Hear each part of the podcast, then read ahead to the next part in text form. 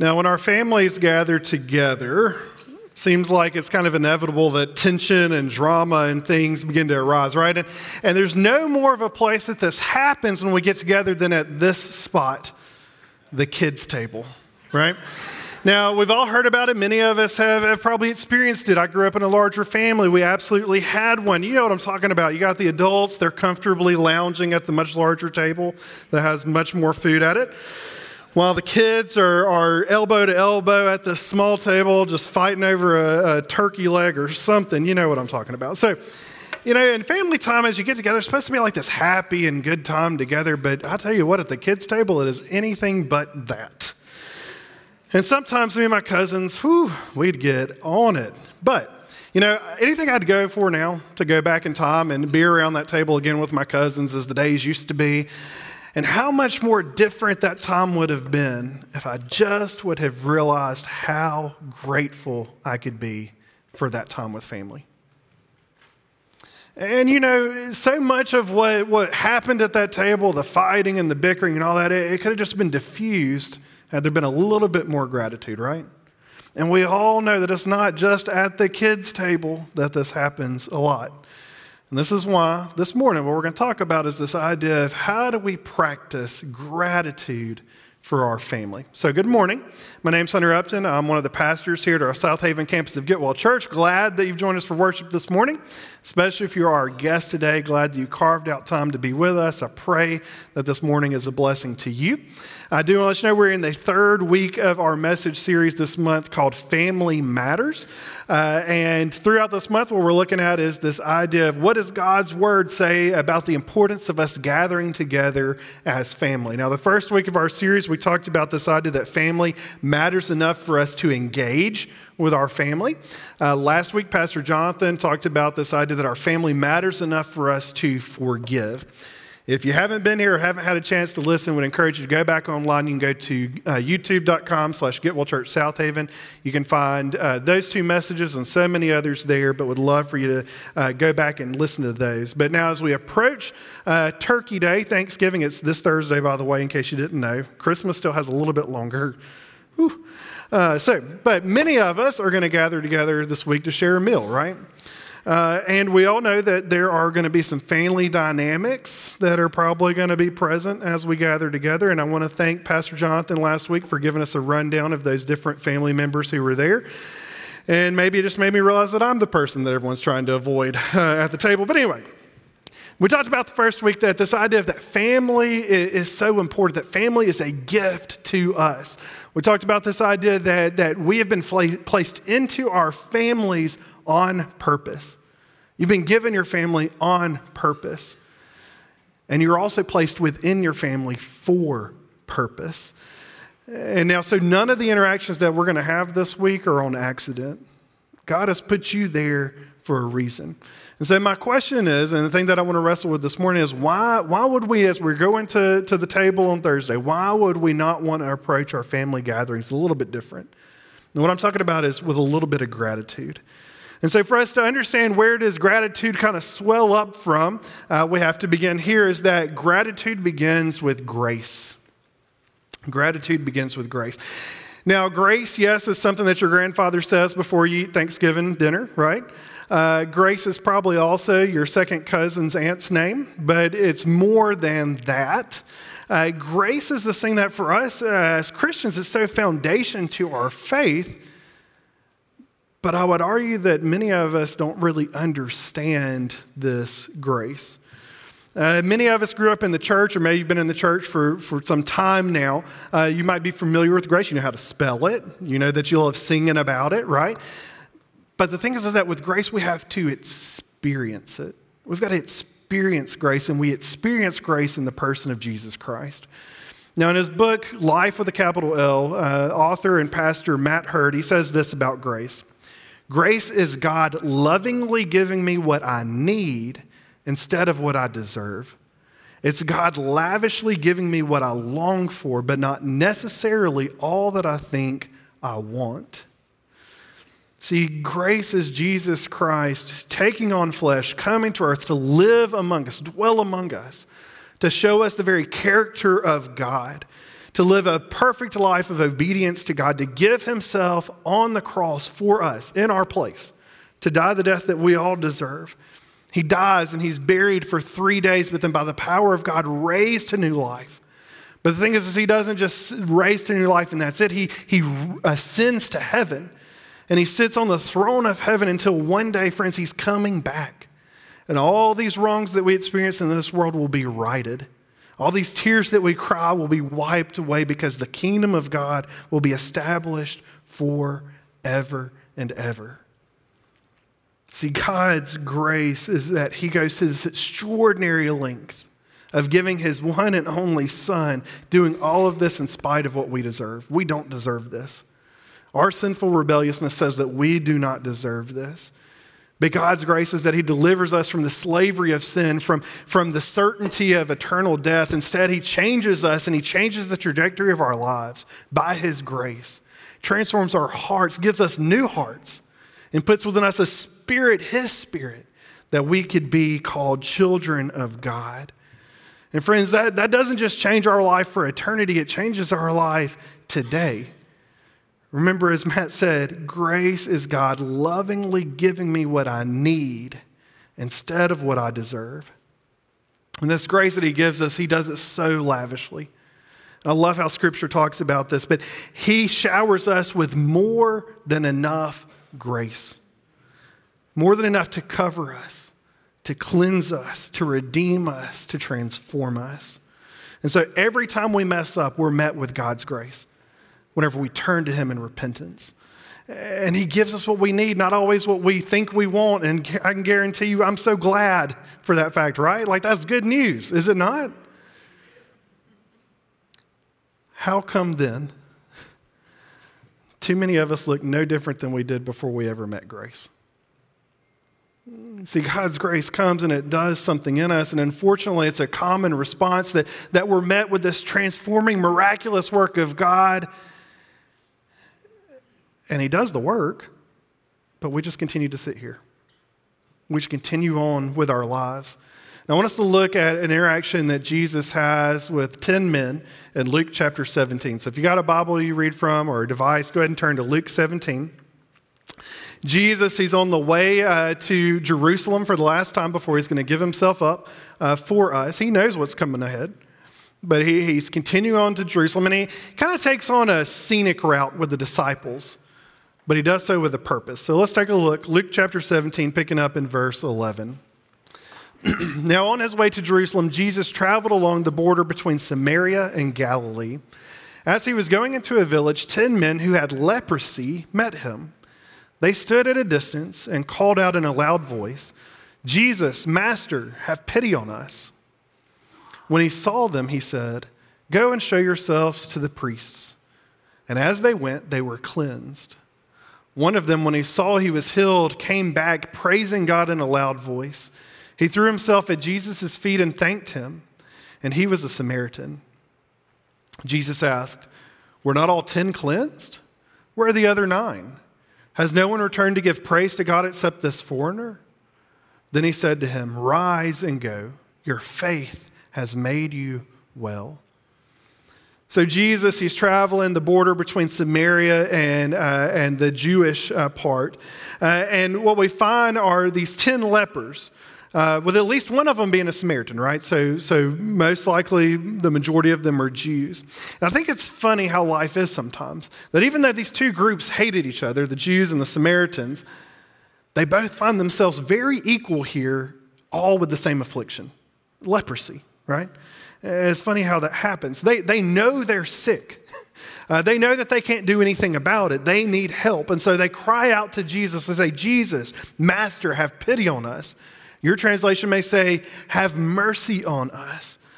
But basically, what they're doing is they're appealing to the compassion of God here. They know who Jesus is. They're, they're, they're appealing to, to God's faithfulness to what he says he will do, that he, he will remember his people, that he would move to bring healing in their lives. And so, since they have leprosy, one of the, the parts of the law says that they have to keep a distance and they have to yell, Hey, I'm a leper, the whole time so others won't come uh, around them. And Jesus sees them at a distance. Jesus hears their loud cry. I don't know about you, but, but there have been times that I've cried out to Jesus in a loud voice. I've been at a distance from Him. I, I've had a need, I've had despair. And Jesus, just as He met the lepers where they were, far off in a distance, He meets us in our distance, in our need, in our despair, and He offers us the healing grace that only He can provide. And as they go, or as they're going to the, the priests, the boils on their hands disappear. Their need for bandages dissipates. Their, their need to be distant uh, all of a sudden becomes demolished. Their situation has been redeemed by the only one who could do something about it. They've been healed by the healer. Their futures have been changed by the one who orchestrates their futures. Yet, it's only one of the lepers who returns to Jesus. It's only one who notices and, and, and, desires to give thanks to the one who's done the work. And as you see, I, I love this part. I don't know if you catch this in the story. But just as they cried out with a loud voice in desperation for God to heal them, for Jesus to do the work that he could do, uh, this leper who, who's so filled with gratitude comes back to Jesus and praises God in a loud voice. What this shows me is, you know, his desperation to be healed, that intensity is met with the intensity of him to say, Thank you, thank you, thank you. When we truly understand where this power comes from, where this grace comes from, we can't help but to be grateful. But unfortunately, many of us are like the other non lepers. God does his work. And while we're not like out there, you know, expressing ungratitude for God, like, oh, I can't believe he would do this, we don't live lives that, that reflect just a grateful heart of what he's done in our lives. You know, too often we get what we want and we never turn back to say thanks. So a question I want us to wrestle with this morning is this is what has been your response to God's grace? Wherever you might be uh, in, in your walk with, with Christ.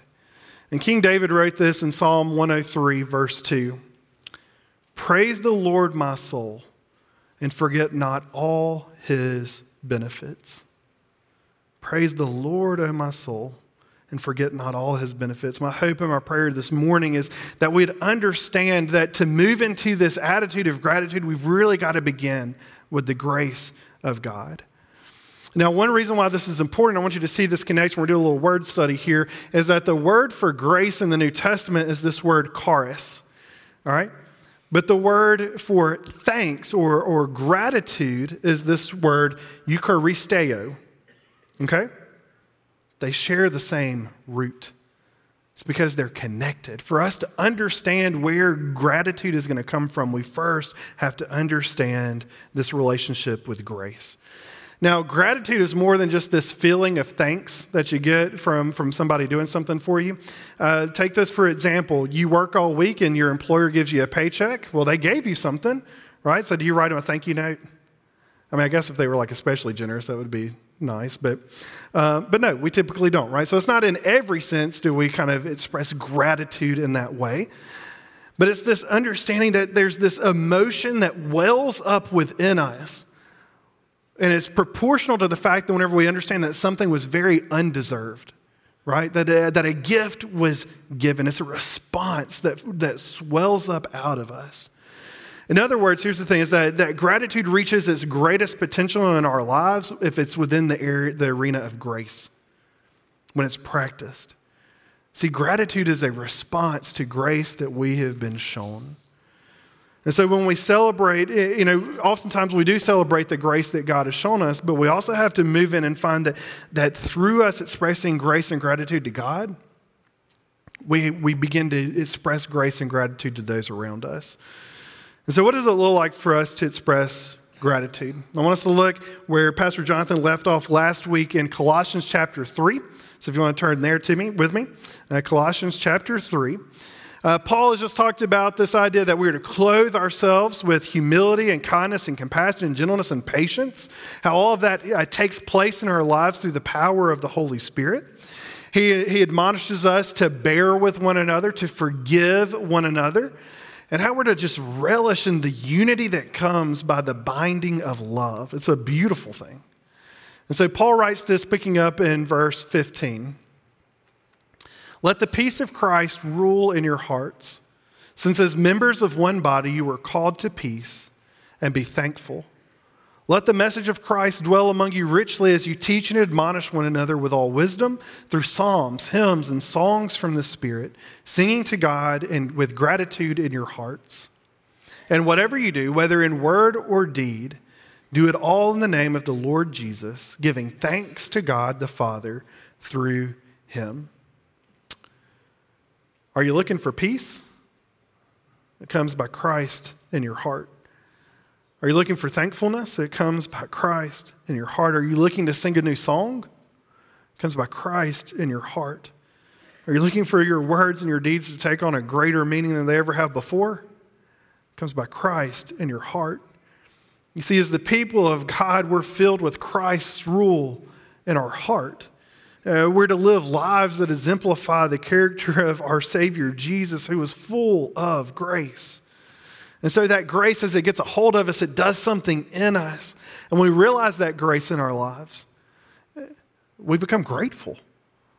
Another way to say it is this way is that a grace filled heart is a grateful heart. A grace filled heart is a grateful heart.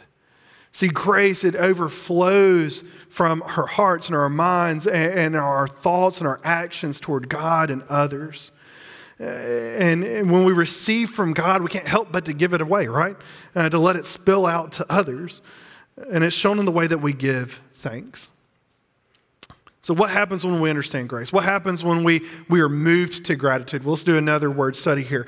So, let's go back to our two words. We have charis, which is grace. We have Eucharisteo, which is uh, thanks or gratitude. Here's an interesting uh, fact about this word. Also, uh, some traditions call the Lord's Supper or communion uh, the Eucharist because we're giving thanks to God for what He's done, right? But then there's this third word that also comes from the same root, and it's chara. When you understand grace, when you move to gratitude, you experience joy. Joy chara, joy. It begins uh, to be a part of your life. And who, who couldn't use a little more joy this morning, right? Uh, we all could. And so we have to see that, that there's just great joy that comes whenever we understand grace for our lives and we begin to move in gratitude as we practice it wherever we go. Now, I want to give you five ways this morning that you can practice gratitude, especially as we go into this week and, and as we begin to gather with our families.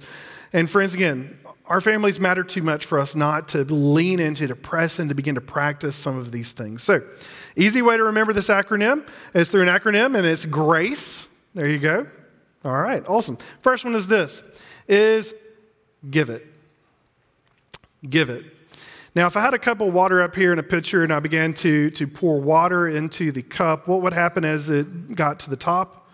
It would start to overflow. Well, I would probably stop pouring water in there, right? Because I'd be like, oh, it's full. A lot of us have received the grace of God, right? And we receive it over and over and over. But the goal is to give away that grace eh, of God to others. We don't just keep it. Why? So that we can continue to be poured in with more and more grace. And the more that you are given grace, the more that you are to give grace. And the more that you get, then you give. You get what I'm saying? It's a cycle. It's, it's what God wants to do through us. And this is why it's so important for us to give His grace away. His grace, His love, His, His peace, gratitude, so that we could receive more. Just this weekend, we were talking with our family about that Jesus says it is better to give than to receive, right? The thing is, I want to be a conduit of God's love to others around me. And if I've received this grace from God, if I've tasted and seen that the Lord is good, if I've tasted of His grace, why would I not want for especially someone in my family to experience that same thing? Right? It's a beautiful thing. Why would I not want them to taste and see as well, to have that same experience? It starts with us but you have to give it away to others.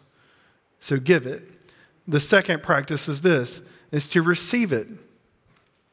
It astonishes me how prideful I can be sometimes, especially when someone wants to help me in some way or, or show me the grace of God uh, in that way. But the truth is, is that God places others in our lives, especially in our families, uh, who, who desire to pour into us, who desire to shower us with the grace of God. See, their actions, their encouragement, their motivations, their gratitude, it's all spurred on by a God who loves them and it's poured into them. And whenever I push back, on, on them being able to share the grace and the gratitude and love of God with me, I'm actually pushing back on what God has called them to do in that moment. So, how different could our lives be if we allowed others to have the freedom uh, to shower upon us so that we're not prideful, but instead to let them be a conduit of God's love into our lives?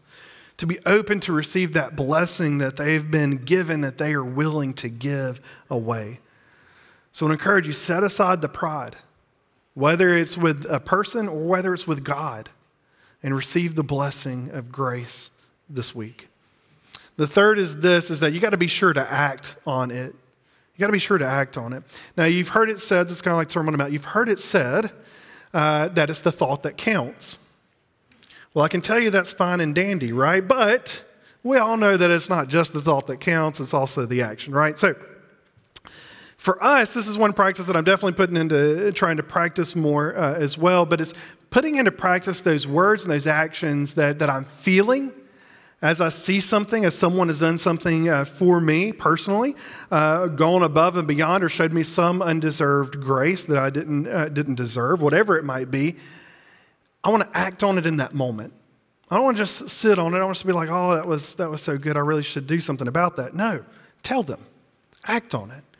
Uh, write the note, send the text, make the phone call, whatever is most appropriate in that moment, act on it to let them know that you're grateful, that you noticed. Even if it seems like that moment's passed and man, I'm so guilty of this, you go, oh, well, we missed that moment. Do it anyway. Do it anyway. Because I can tell you what, there is no greater encouragement to someone's spirit than to know that you noticed, that you saw. And so do it, act on it. You never know what kind of impact that is going to make. And I just want to give you a pastoral word uh, here, especially as we, we, we gather with our families, because sometimes it seems like family can be the hardest ones uh, for us to practice some of this with. Um, but we act on it because we're grateful. We don't act on it because we want to receive something from them in return. It, like we may not even see them respond, but we act on it because we're grateful to God for what He has done. I think about all the tensions and all the drama that, that could be in your, your houses this week and how they could be re- diffused just even a little bit if we practice this more.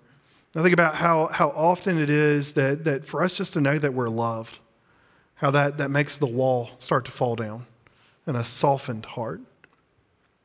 So, as we practice gratitude, we want to give it, we want to receive it. We want to act on it. The fourth is we want to cultivate it. We want to cultivate it. And what I mean by this is uh, we want to let gratitude and grace be something that we seek out in our lives. So many Christians are pretty stagnant in this, and too many people in the world are, are give no thanks at all to anyone or anything uh, about it all. They're a lot like the nine who don't return. But to, cult, but to cultivate something, it's to prepare to prepare the ground, to, to plant the seed so that it can grow. And so, for us to cultivate grace and gratitude is to do those very things that Paul talked about in Colossians 3. That, that we're to let the peace of Christ rule in our hearts and be thankful. That we'll let the, the gospel message of, of, of the grace of Christ dwell among us, not just in us, but in our gatherings together as well. That we're to do everything in the name of Jesus and all the while giving thanks to God through Christ. See, when you walk closely with Jesus, whenever you have that personal and that experiential relationship with Him, it begins to cultivate in us something very different and new. When we allow Jesus to do the work that only He can do in us, eh, eh, there's, a, there's this great joy that comes from that. And if you want to grow in gratitude, you, you've got to choose to be intentional about this practice, and you've got to allow Jesus to have his way with your life. You got to let the Spirit continue to do the work in your heart and in your actions. And the best place for this to begin is with your family. Cultivate it. Finally, you need to exude it. I know I went to public school, but this is a big word. We got this. There's a good chance that all of us know that person in our life that you go, goodness gracious, are they not just like the epitome of grace? Are they like they are just like the most joyful person I've ever met in my entire life, and, and I just wish that I could be more like them, right? And the reason we're so drawn to them and, and the reason they exude it is because they are connected to the vine. Uh, they are sharing the love and the light of Jesus everywhere they go.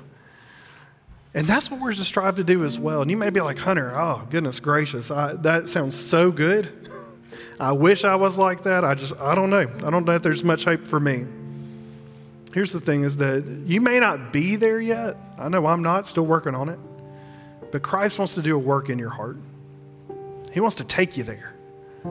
Are you going to let Him? Start with the grace of God.